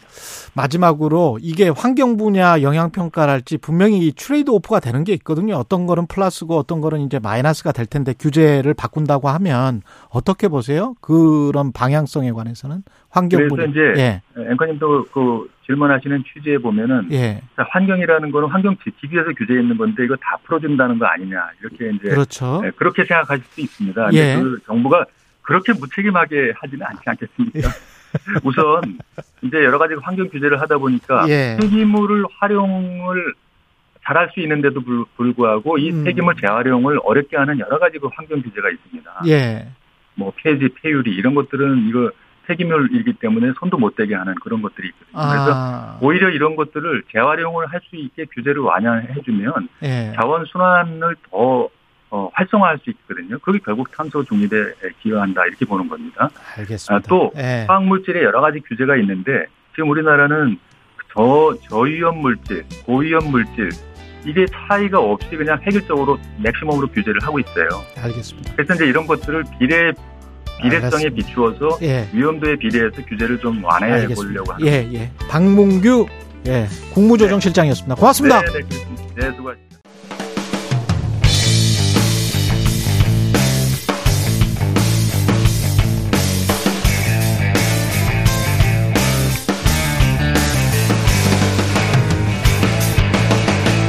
최경영의 최강 시사.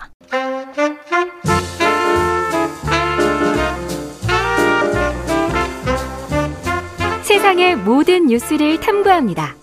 김준일의 뉴스 탐구 생활. 네, 화제가 되는 이슈를 깊이 있게 파헤쳐보는 뉴스 탐구 생활 세상 모든 것이 궁금한 남자 김준일 뉴스톱 대표 나와 계십니다. 안녕하십니까? 안녕하세요. 예.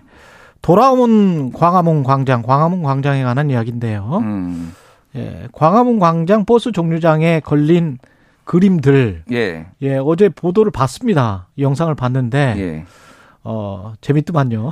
예, 일단은 뭐, 결국은 철거하기로 결정을 했어요. 철, 철거를 했죠. 예, 예, 예. 예. 그래서 이 논란을 보면서 여러 가지 저도 좀 생각들이 드는데, 먼저 이거 잘 모르시는 분들을 위해서 설명을 드리면은, 음, 네 장의 그림이 있었어요. 예, 있었어요. 이게 사실 그림이기는 한데, 사진이에요. 뭐냐면은, 사진을 그대로 그 당시에 조선시대, 아. 그리고 일제강점기 그리고 2009년, 2022년에 그 당시에 광화문에 사진을 찍은 다음에 이 있었던 자료 사진을 가지고 그걸 편집을 해서. 편집을 해서 하고 그 뒤에 여러 가지 이제 상징적인 것들을 배- 이제 덧 작가가 덧붙인 거죠. 그러니까 음. 그래서 여기에 나오는 그 거리 지금 문제가 된 건 일제 강점기 때인데 요 거리 자체는 사진입니다. 그러니까 그 안에. 예. 근데 뭐 문제는 이제 뒤에 있는 건데 음. 뒤에 보면은 산이 하나가 있고 지금 유튜브 보이는 라디오에 띄워드리고 있습니다. 산이 그래서. 하나가 있고 예. 하기 한 마리 날아가고 있고 뒤에 이제 뭐 해로 추정되는 거. 예. 큰 원, 원 빨간 원이 있고 일장기 비슷하게 보이는 거. 예, 그리고 예. 막대기 두 개가 이렇게 뻗쳐 있는데 이게 우길기가 아니냐. 그러니까 일장기 흰오마루를 넘어서 어. 우길기 아니냐. 우길기가 이제 그 원 일본 원 그 안에 해 안에 이렇게 뻗쳐 나가는 게 뻗쳐나가죠. 있잖아요. 우길 승천기라고 하는 것. 그러니까 예. 정확하게는 일- 우길 승천기는 틀린 말이에요. 예? 우길기라고 합니다. 우길 아, 승천기는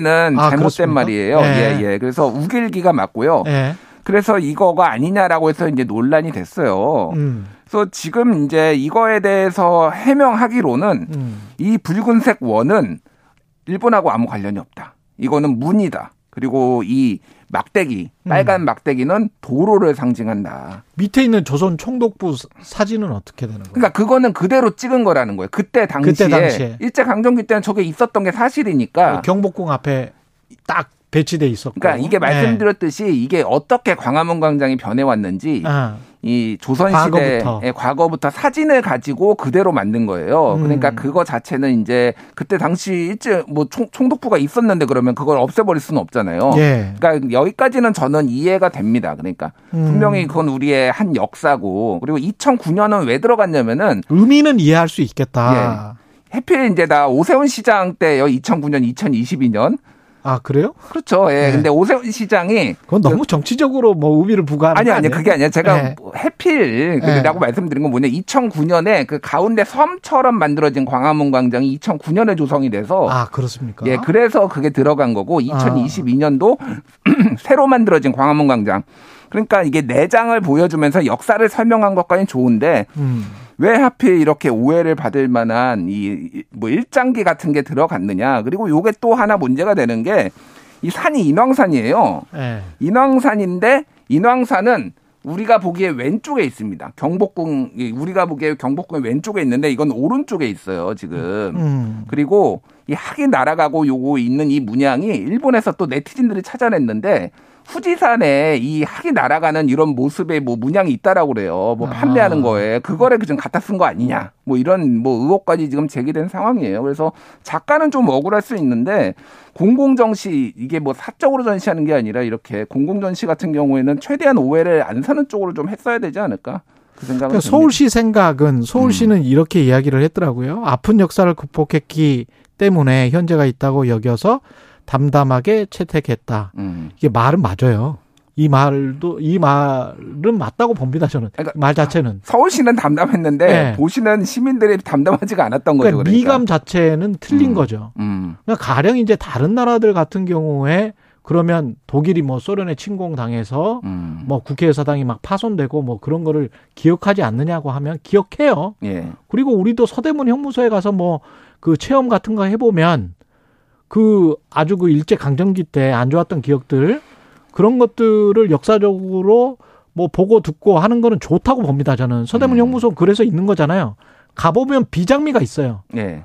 그리고 아 이 이렇게 과거처럼 돼서는 안 되겠다라고 하는 자기 각인이 되거든요. 음. 근데 그 버스 정류장에 설치됐던 그 미각적 감각은 너무 예뻐. 음.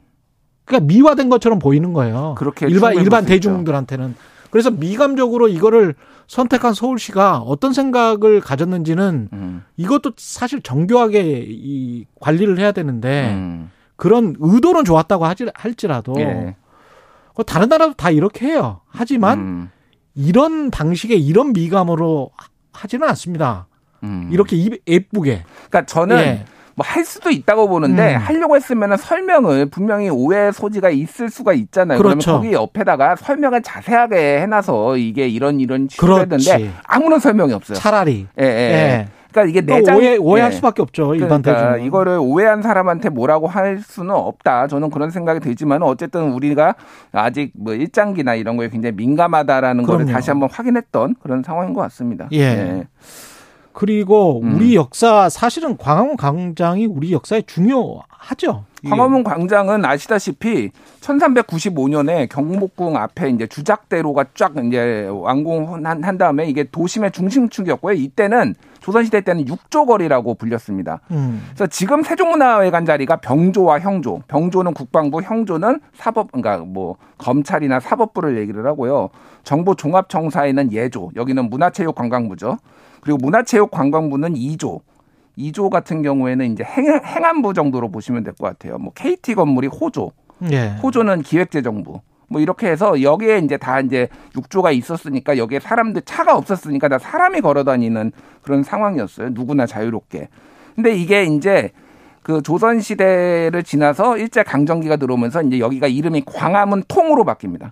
아. 이름이. 광화문 통. 예. 통할 겨- 통자. 격화시킨 건가? 그러니까 육조 뭐 그거를 정확하게 전 판단하기는 어려운데 아. 여기는 어쨌든 이 육조거리라고 소위 말해서 중, 어, 조선을 통치하는 그 그렇죠. 주요 기관들이 있었는데 그냥 광화문에 통하는 길 이 정도로 음. 이제 호칭을 한 거예요. 예. 그때 이때는 그래서 이제 차가 다니기 시작하니까 이때부터 이제 그 넓은 광화문 뭐 12차대로였잖아요, 옛날에. 그랬죠. 10, 10한 4차대로였나요? 예. 거기가 다 차로 지- 예전에 우리가 알고 있던 그 광화문이 되는 거죠. 그래서 음. 그때는 은행나무를 도로를 이제 나누어서 인도를 구분하게 은행나무를 심어 놓고 그래서 음. 그때는 이제 그런 식으로 되다가 2009년에 지금 전 오세훈 시장이 음. 이거를 복원한다면서 강화문 그 이순신 장군이 있는 데를 근데 섬처럼 만들어 놔가지고 예. 이거를 옛날의 정신을 그대로 복원한 거냐 논란이 많았어요. 아. 그러니까 왜냐하면 아, 옛날에 조선 시대에는 여기를 자유롭게 걸어 다녔는데 이렇게 가운데 섬처럼 만들어 놓으면은 횡단보도 차도와 인도가 예. 좀 분리된 것 같아요. 차도와 예. 인도가 분리되고 사람들이 여기에 들어가기 위해서는 횡단보도를 그렇죠, 건너야 그렇죠. 되고 이런 뭐 지하보도도 있긴 맞아요. 했습니다. 예. 그런 불편함들이 있어서 이거를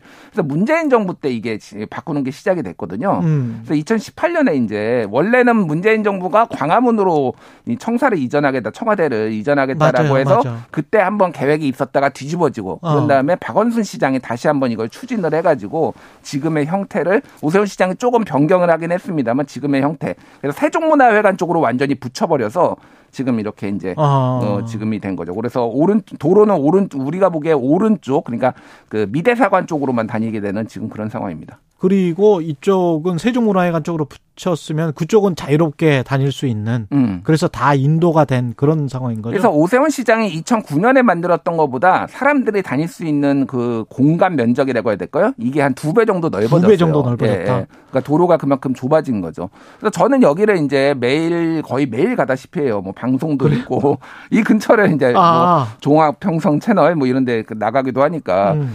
좋습니다. 보기에 되게 좋아요. 기분이 저도 광화문 가면 기분 좋아지더라고요. 예. 이 거리 자체가 아름답기는 해요. 음. 그리고 경복궁이 그렇게 서울 그 어떤 대도시의 도심의 한복판에 이렇게 있다는 게 멋진 것 같습니다. 음. 멋집니다. 예. 근데 이제 이거를 만들 때 가장 큰 논란이 됐던 거가 한 가지가 있는데 집회 시위를 이제 금지를 한다라는 거예요. 네. 정확하게는 집회 시위는 이미 2009년부터 금지가 됐어요. 그 광화문 광장 옛날 그 가운데 섬처럼 음. 고립된 거 만들 때부터 집회 시위는 금지가 됐는데 사실상 무력화됐죠. 그러니까. 그그 집회는. 문화 축제 비슷하게 해서 그냥 다 집회 시위 했었던 거 아닙니까? 예, 그러니까요. 예. 그래서 지금 광화문 광장 자문단을 만들어서 소음, 행사, 법률, 교통, 경찰 등 각 분야 5인으로 구성돼서 이게 집회인지 문화 행사인지 문화 행사는 허용하겠다라는 거고 집회는 그렇죠. 허용 안 한다라는 거잖아요. 예. 그래서 요거를 지금 판단을 하겠다라는 건데 음. 뭐 진보 단체에서 특히 많이 반발을 했는데 음. 근데 더 재밌는 거는 이제 지난 8월 22일에 여기에 그 동화면세점 앞에 정광훈 목사가 집회를 하겠다라고 하면서 동화면세점 예. 앞에서 그러면서 거기에서 하여간 집회를 많이 하긴 했었네. 거기는 이제 집회를 예. 열수 있으니까. 예, 예. 그다음에 다 광화문 광장으로 이동했습니다. 그런 다음에 정광훈 한 다음에? 예, 예. 집회는 거기서 일단 모이고 어. 행진을 하겠다라고 하면서 다 해가지고 사실 이게 이제 뭐 진보 단체의 집회 시위를 막으려고 하는 거 아니냐고 진보 단체가 발끈했는데 네. 오히려 보수 단체가 먼저 집회 시위를 하고 지금 뭐 이런 상황이에요. 그래서 지금 이거에 대해서 좀 꼼수 집회다 지금 그럴 수도 비판이 있겠습니다. 많이 나오고 있고 주변에 어, 사시는 분들이나 뭐 이런 분들은 좀 고통을 호소- 호소하시는 분들은 많더라고요. 근데 그 주변에 사시는 분들이 많지는 않고요. 그 예. 뒤쪽에 이제 정부 종합청사 뒤쪽에 뭐 경희궁의 아침이라든지 그쪽에 좀 있기는 하는데 예. 이 시- 집회 시위 소리가 거기까지 많이 들리지는 않아요. 음. 그렇게 해서 만 저는 옛날에 그 근처에 살았습니다. 제가 옛날에 좀 멀지 아, 않은. 또 예. 역으로 거기 소상공인 분들은 집회 시위를 많이 하면은 아무래도 매출이 올라간다고 하시는 말씀하시는 분들도 있기는 있 대요. 그렇죠. 예. 예, 예. 뭐 예. 이래저래 그래서 예. 이게 좀 희비가 엇갈리는 있는데 어쨌든 예. 이 광화문 광장의 상징이 여기에서 굉장히 많은 일들이 있었잖아요. 예. 특히 이제 2016년 촛불 집회 같은 경우는 박근혜 대통령 탄핵을 아주 평화적으로 이루는데 이 광화문 광장 집회가 그렇죠. 상당히 큰 역할을 했잖아요. 예. 그래서 지금 오세훈 시장이나 이 보수 진영이 조금 이거를 불편해하는 거 아니냐 좀 음. 그런데 정광훈 목사가 하니까 그럼 누구는 해 허용해 주냐 뭐 이런 약간 논란들이 지금 약간 있는 상황이에요. 예. 네. 하, 참 어떻게 그 생각하세요? 이런 이 광화문 광장의 집회나 이런 것들은 저는 광화문 네. 광장의 집회를 막을 수는 있다고 봅니다. 막을 음. 수는 있다고 보는데 거대한 도도한 물결이 왔을 때 정말 막을 수 있느냐. 그러니까 2016년에 촛불 집회했을 때 그거를 뭐 불법이니 아니 논란이 뭐 되지는 않았잖아요. 왜냐하면은 다 모든 국민이 다 그쪽으로 가겠다는데 다 그렇죠. 알아서 자발적으로 모이겠다라는데 그걸 어떻게 막습니까? 그래서 집회 시위 같은 경우에는 저도 조금 좀 생각이 좀 복잡합니다. 여기를 원천적으로 좀 어, 음. 막더라. 왜냐하면 대체 공간이 있어. 청계천 앞에 아니면 서울 그러면은 만약에 여기를 막을 거면은 서울시청 앞에는 좀 열어줘야 되는 거 아닌가? 저는 그 생각도 들어요. 그, 네. 그 표현의 자유 영역에 속하기 때문에 예. 또 집회 시위가 그래서 그리고 중요한 곳에서 집회를 하는 거는 음. 그 사람들의 또 상징적인 뭔가를 지금 표출하기 위해서 하는 거잖아요. 예, 예.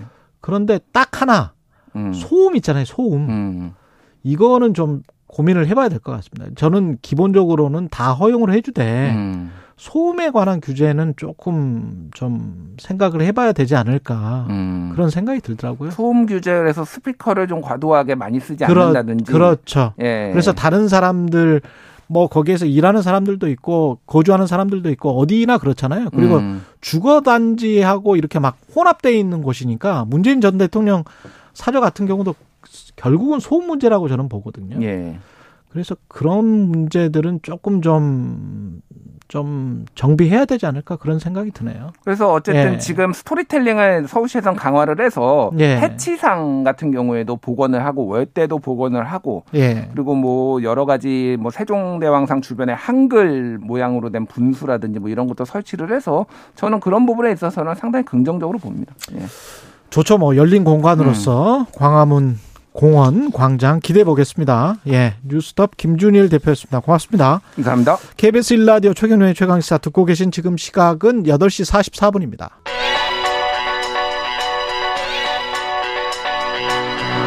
최강 시사 박대기의 눈. 네, 조 바이든 미국 대통령이 인플레이션 간축 법안에 지난 16일 서명을 했는데요. 이 법에 따라서 그동안 한국산 전기차에 주어지던 천만 원 정도의 보조금이 사라졌습니다. 예. 아, 이게 천만 원 정도의 보조금을 새로 신설하기로 한 거죠?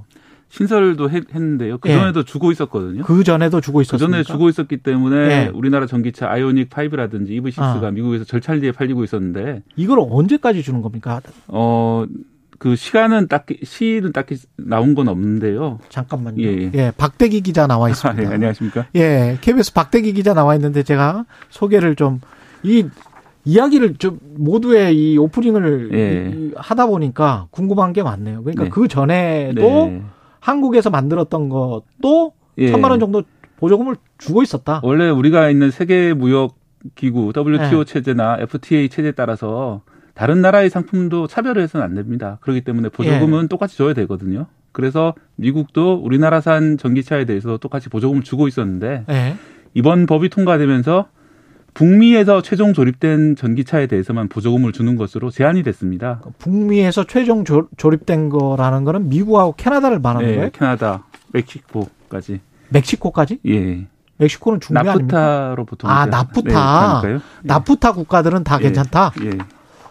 그러면 그 우리나라 기업들은 지금 전기차를 이 나프타 안에 있는 나라들에서는 만들지를 않는 거예요? 예. 아직은 만들지 않고 있고요. 예. 어, GV70 같은 경우에는 아마 올해 하반기에 만들어질 것 같고요. 전기차가 미국에서. 그리고 내년에는 EV9이라는 새로운 전기차가 나올 예정이긴 한데 예. 현재는 전혀 만들지 않고 있고요. 음. 본격적으로 만들게 되는 거는 2025년 가서 현대차가 미국의 30만 대 규모의 전기차 공장을 완공을 하게 됩니다. 조지아에. 아. 그때가 되면 이제 미국에서 생산해서 팔 생각이었는데 뭐 그동안 이제 한 3년 가량이 중간에 비네. 기업 예, 3년 동안은 1000달러씩 그러니까 750달러씩 1000만 원씩 예. 아 7,500달러 7,500달러. 죄송합니다. 예.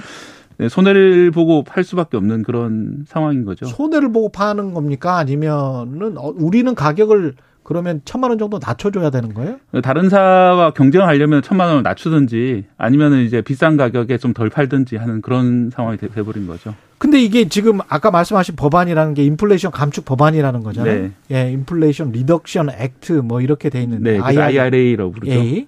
근데 이 인플레이션 감축 법안인데 왜 전기차에게 보조금을 이렇게 예. 계속 주겠다? 네, 미국 내 정치적인 사연이 좀 있습니다. 예. 원래 이 정, 이 법은, 어, 미국 재건법, BBB라는 법이 있었습니다. Build Back Better라는 Better. 예. 법인데요. 예, 2조 달러, 2,700조 원이라는 막대한 돈을 들여가지고 음. 미국의 산업을 재건하고 교육도 재건하겠다. 이런 원대한 꿈을 바이든 대통령이 가지고 있었는데요. 예. 이렇게 이제 막대한 규모의 돈을 풀면 당연히 인플레이션이 안 그래도 오르고 있는 상황에서 자극이 될 수 있다. 음. 그래서 요즘 이제 뭐 이렇게 유행하는 내부 총질이 미국에서 발생한 겁니다. 예. 민주당 의원 중에 조맨친 의원이라고 그렇죠. 공화당 성향 의원이 있는데 음. 이한 분이 딱 반대를 했어요. 그랬죠. 근데 상원 의원이 50대 50이기 때문에 한 명이 반대를 하면은 통과 안 됩니다. 음. 그래서 이제 이 사람을 설득시키기 위해서 거의 1년 가까이 설득을 했고 그 과정에서 법 이름 아예 바꿔는 겁니다. 인플레이션 감축법으로요. 예. 그래서 이제 엉뚱한 이름을 가지게 됐고요. 음. 하지만 실질적인 내용은 친환경법입니다. 친환경 산업을 진흥시키는 내용이 대부분 담겨 있고요. 음. 네, 그렇기 때문에 이렇게 보조금을 어떻게 줄 것인가 뭐 이런 내용들이 담겨 있는 겁니다. 사실은 친환경 관련된 법이면 친환경 쪽에 돈을 많이 쓰고 지금 당장은 그 석유나 석탄이 단가가 훨씬 더 싸기 때문에 네. 인플레이션이 지금 당장은 이것 때문에 잡히는 게 아니고 인플레이션이 오히려 예, 유발되는 면도 있죠. 그렇죠. 예, 그런데도 불구하고 감축법이라 붙인 거는 아 그런 걸 좀 줄이기 위해서 2조 달러까지는 쓰지 않고 우리나라 돈으로 한 560조 정도만 쓰겠다. 예전 법안보다는 훨씬 인플레가 감축에 도움이 된다. 그리고 또 다른 이제 재정을 음. 법인세 최저 법인세를 올리고 흔히 이제 부자 증세 이런 것들을 해가지고 예. 어, 세금도 많이 걷겠다 이런 내용들이 있기 때문에 인플레 감축법이라고 이제 이- 이름이 붙은 겁니다. Build Back Better라고 해서 Build Back 이라는 게 미국의 과거의 제조업의 영광을 다시 재건하자는 그런 뉘앙스가 강하게 담긴 것 예, 같아서 맞습니다. 우리 같은 제조업 중심의 개방 경제에서는 상당히 좀 뭐랄까요 이게 골칫거리가 될 수 있을 것 같네요. 예, 결국은 이렇게 어, 북미산 전기차에 대해서 보조금을 준다면은 음. 당연히 우리나라 업체들도 결국은 북미 위주의 공장을 지을 수밖에 없는 것이고요. 그쪽에 갈 수밖에 없어요. 예. 아까 이제 나프타라는 곳에. 예, 그쪽에 예. 공장을 짓게 되, 는 거고요. 이게 전기차뿐만 아니라 배터리 공장도 그쪽에 지어야 되는 조건이 내년부터 내년부터는 들어가거든요. 예. 뭐 그런 걸 다 맞추다 보면은 결국은 이제 울산에서 차를 만들어서 현대차가 어. 그 배에다 싣고 미국에 수출하는 것 그런 것들이 우리나라의 오랫동안의 그런 수출 모델이었잖아요. 예. 거의 한 40년 가까이 된 뭐 그런 것들이 좀 사라지게 되지 않을까 장기적으로는 그런 큰일이네. 예, 그런 생각이 될 수 있는 거죠. 그러면 멕시코 같은 경우는 인건비도 상대적으로 좀 싼 곳 아니에요? 네. 그러면 멕시코, 미국, 캐나다에서 만드는 것은 뭐 이렇게 보조금을 줄게라고 하면 네. 그러면 다 그쪽으로 빠져나가면 우리 일자리는 어떻게 되나요? 예, 그게 제, 제 생각에 가장 큰 문제 같습니다. 이제 예. 기사들을 보면 현대차나 기아가 어떻게 할까 뭐 이런 기사들이 많이 있는데 물론 이제 그 회사들도 시장 선점에서 늦어질 수 있기 때문에 음. 고통을 받는 건 마찬가지겠습니다만 더 많은 사람들에게 영향을 주는 것들 그런 건 아무래도 이제 일자리 문제가 되겠죠. 장기적으로는 특히 그렇습니다. 네, 그렇습니다. 그래서 이 이번 이제 이 이 사건이 한미 FTA라든지 WTO 협정을 위반한다. 이거 정부도 이제 그 그렇게 인식하고 있는 문제인데 예. 그래서 WTO 절차라든지 FTA 절차를 통해서 이 법을 되돌릴 방법을 좀 찾아야 되는 게 아니냐 이런 이야기들이 나오고 있습니다. 근데 지금 2025년 정도에 현대차나 현대차는 거기에다가 30만 대 정도 전기차를 네. 생산하겠다는 거잖아요. 그러면 그동안의 점유율 시장 점유율 뺏길 것도 감안을 해야 될 것 같고 네.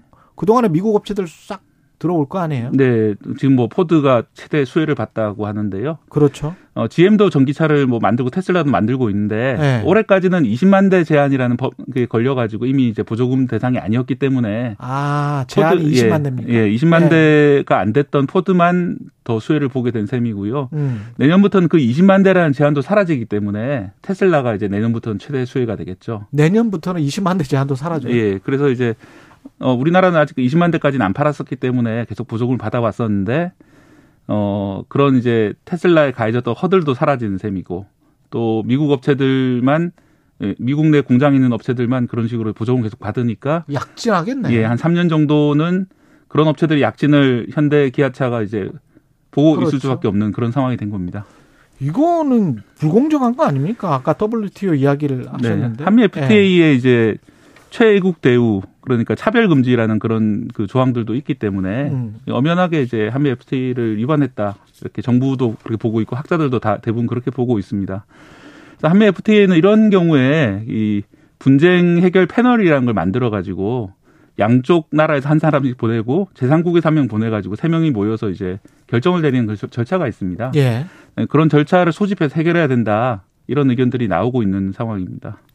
가능성은 얼마나 보세요? 한 번도 해본 적은 없기 때문에 한미 FTA에서 예, 예. 그래서 예. 이걸 과연 잘 할 수 있느냐 있겠냐 뭐 이런 의문도 나오고 있고 음. 또 이걸 쓰게 되면 이제 WTO 분쟁은 못 쓰게 되거든요. 둘 중에 양자 택일을 해야 되는 그런 아, 상황이 그래요? 있습니다. 그래서 어. WTO 분쟁이 더 낫지 않냐. 왜냐하면 국제 공조가 가능하기 때문에 어. 이런 이야기들이 이제 정부 내부에서 나오고 있는데 또 이제 또 다른 그런 전문가들은 어차피 WTO는 지금 망가진 상황이거든요. WTO의 대법원격이라고 할 수 있는 상소기구가 재판관이 임명이 안 되고 있어 3년째. 예. 왜냐하면 이제 미국에서 반대를 해서요. 아. 그래서 WTO가 마비된 상황이기 때문에 WTO로 가봐도 별로 좋은 일이 없을 것 같다. 몇 년이 걸릴지 모른다. 그렇죠. 5년이 걸릴지 10년이 걸릴지. 그렇기 때문에 차라리 한미 FTA에 나와 있는 절차 한 번도 써보진 않았지만 한미 FTA가 제대로 작동한다면은 그 절차를 이용해야 되는 거 아니냐 이런 지적들이 나오고 있습니다.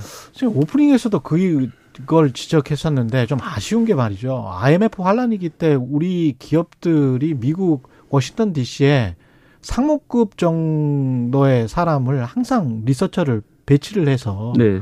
미국 국회에서 어떤 법안이 통과되고 있는지를 논의되고 있는지를 계속 모니터링을 해- 했었거든요. 지금도 그렇- 있습니다. 지금도 있죠. 예.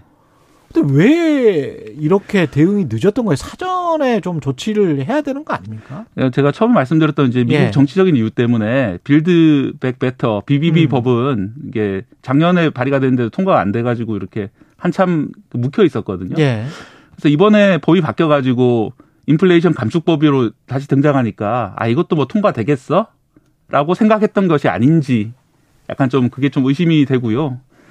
다만 이제 네. 그 정부 입장을 반대로 좀 변호를 하자면은 음. 이게 7월 말에 이 법이 등장을 해서 그렇죠. 8월 중순에 갑자기 통과가 돼 버렸거든요. 8월 아니 8월 중순은 아니에요. 8월 예. 15, 16일에 사인 서명을 예. 했으니까요. 예. 예. 상하원 통보된 거는 뭐 8월 12일, 17일 예. 뭐 이렇게 되는 거니까. 예, 중순이죠. 그때. 예, 예. 예. 그런 식으로 짧은 시간 안에 통과가 되다 보니까 음. 아마 좀 대응할 수 있는 시기를 놓치는 게 아니냐. 물론 이제 정부 입장에서는 그 중간에도 그 우려하는 서한을 보내고 미국에 뭐 음. 할건 했다라고 하는데 결과만 놓고 오면은 못 막은 셈이 되기 때문에 그러니까 좀 지탄이 나오고 있는 것 같습니다. 이거는 사실은 법안이 나오기 전에 미국은 로비가 합법이기 때문에 네. 한국 정부나 일본 정부나 가가지고 사실 로비하는 사람도 굉장히 많거든요. 네, 사실 그 로비 좀 잘 됐어야 되는데 예. 좀 뒤늦게 지금 현대차 같은 경우에는 정의선 회장이 날아가가지고 미국에서 여러 가지 이제 사람들도 만나고 뭐 공장을 빨리 가동해야 되냐 뭐 이런 거 논의를 하고 있는 것 같은데요. 차라리 지금 와서 그렇게 뒷북을 칠 것 같으면은 그렇지. 일찍 가서 뭔가 해결했어야 되는 게 아닌가 하는 생각이 듭니다. 지금 일본은 그래도 낫습니까? 일본 같은 경우에도 사실은 이 도요타도 똑같은 피해를 우리나라 업체처럼 똑같은 피해를 보게 되고요. 예. 북미에서 전기차 공장이 제대로 가동이 안 되고 있는 상황이기 때문에 근데 그쪽은 또 하이브리드로 쭉 갔기 때문에 전기차가 약간 좀 늦기는 하죠. 예, 그렇습니다. 그리고 이제 독일 같은 경우에도 마찬가지 피해를 보게 되는데 그래서 우리 정부는 일단 일본, 독일도 마찬가지인데 우리만 너무 이렇게 비난하지 말, 말아달라 이런 입장입니다.